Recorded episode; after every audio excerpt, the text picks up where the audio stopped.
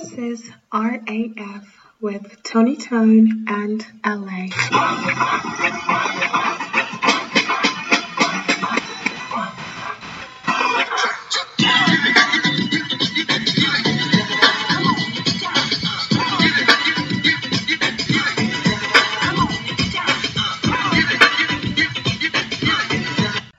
Yo, you tuned in straight live and direct to the Jungle Studios. I'm your host, LA, aka the Love Ambassador. Yo, so we got a um, controversial podcast coming out today. Unfortunately, Mr. Philly is, uh, well, to be honest, it was actually my fault. I was out and about and running late, uh, so we couldn't do the podcast because it intervened with some other things that we had on during the course of the day. But he will be back next week. I've come to accept the fact that my ratings will probably plummet for this weekend. But anyway, here we are. So you have to be living under an absolute rock. Like literally under a rock.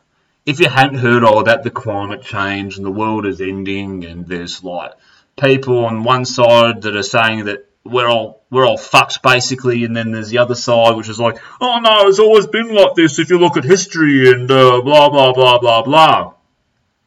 To be honest, actually, both sides of the argument have a little bit of merit.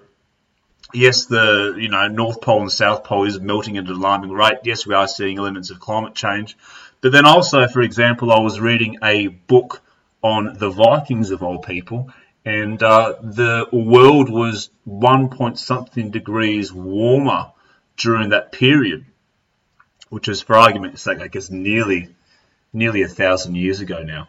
Um, and Greenland was actually called Greenland because it was green, not the ice that it is. Building on this, right? Uh, see the Paris Accords, Kyoto, everyone's reducing emissions. Everything now is about green energy, green technology, electric cars, electric power, uh, everything else. Right? It's the way that it is. Whether you like it or not, that's the way that it is. However, the one dirty word, which is coal, it's not going away like we thought.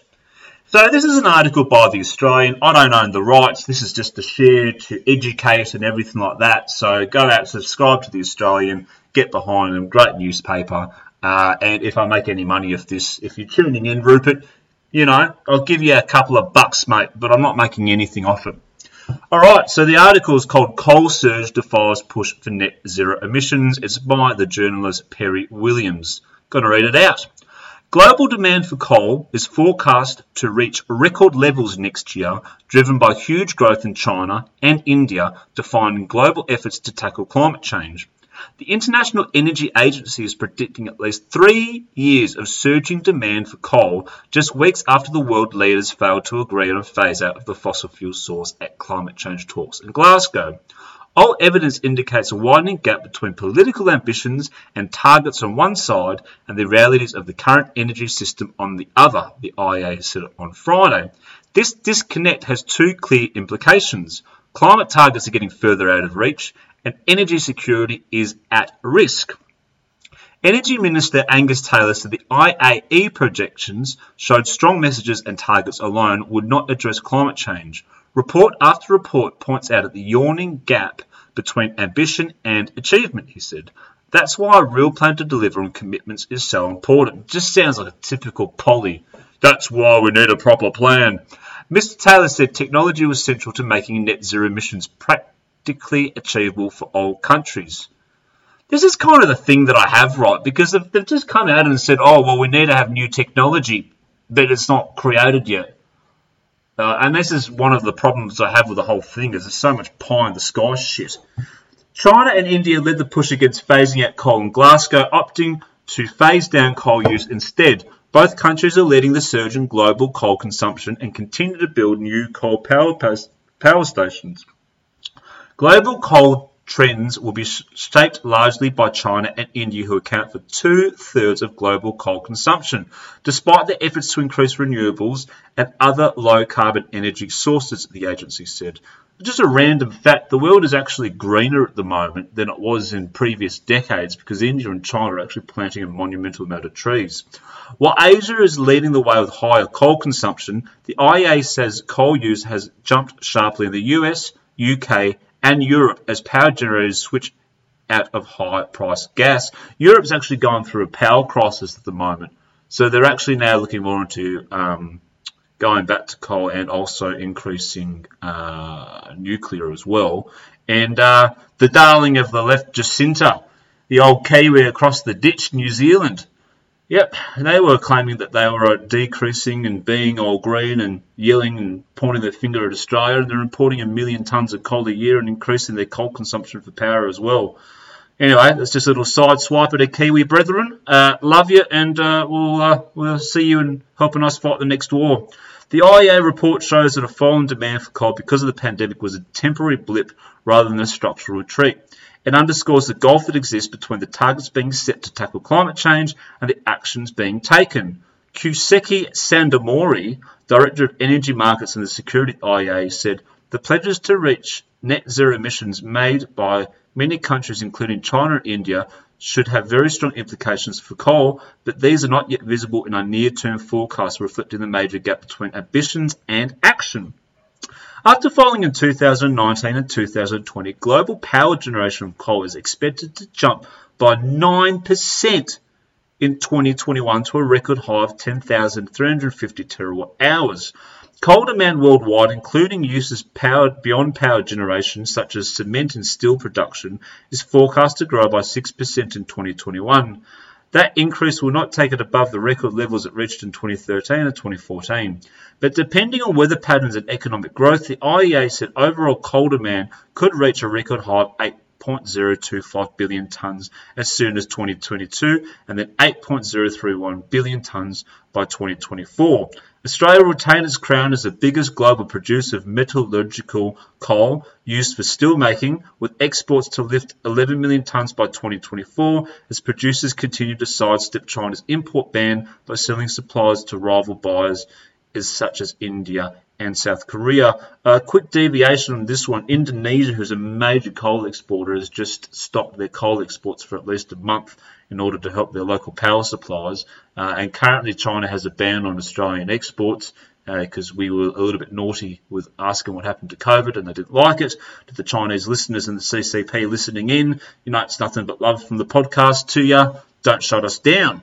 Um, but anyway, yeah, so what's interesting now is going to be the dynamics of how much more Australia will actually be exporting because of it, and if the ban will still be there, or if they'll continue doing what they're doing and putting it into other countries like Vietnam and whatnot, and then taking it across the border into China. Consumption of thermal coal used for power generation will rise 7% in 2021, although growth will remain constrained over the next three years amid environmental pressures and difficulty attracting financing to the sector. The IEA says Australia's thermal coal industry is expected to shrink slowly as mine closures outpace capacity additions. The agency expects Australia to produce 287 million tonnes of thermal coal in 2024, about 31 million tonnes less than 2019, with lower demand for coal domestic use. However, However, metallurgical coal production in Australia is expected to increase 11 million tonnes by 2024. So what that means is that whilst some of it, there'll be less used for actual power stations, coal will still be greatly exported for steel, uh, for the steel mills and everything like that. The government's commodity forecaster predicts thermal and metallurgical coal exports contribute $57 billion to export earnings in 2022, up a whopping 46%. The IEA had previously said global coal use would have plummeted by 55% by 2030 under net zero pathway to 2050 and declared no new coal mines or gas fields should be opened. Well, as we're seeing, that's not the case. Instead, demand for the polluting fossil fuels has lifted across the board in a blow for global ambitions to cut emissions. IEA Executive Director Fatih Birol said coal is the single largest source of global carbon emissions, and this year's historically high level of coal power generation is a worrying sign of how far off track the world is in its efforts to put emissions into decline towards net zero. Without strong and immediate actions by governments to tackle coal emissions in a way that is fair, affordable, and secure for those affected, we have little chance, if any at all, of limiting global warming to 1.5 degrees, despite the temperature overall that that's rising. China were half of all global China, where half of all global coal-fired electricity generation occurs, will see generation for power use lift by more than 9% in 2021, while India is expected this end of this year to grow 12%. Even the EU and the US, both aggressively making plans to push coal out of their system, are set to record a 20% gain that's insane. A 20% gain in coal power generation this year, although the lowest levels remain below 2019 numbers. So, as we can see from all of this, um, yeah, there's a lot of talk in the old uh, conferences, but when it comes to the reality, vastly different. So, yeah, let's look what the future holds. Um, I guess just sort of my own thoughts to end the podcast is that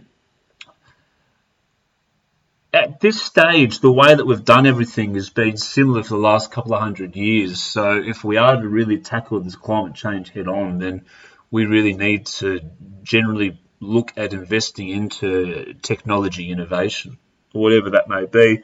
Because one of the biggest problems we're seeing now is we're trying to put it onto a green grid and it's failing, whether that's the wind in the UK or, you know, solar in you know, Europe in the middle of winter you know so there's lots of different hurdles that we have to face.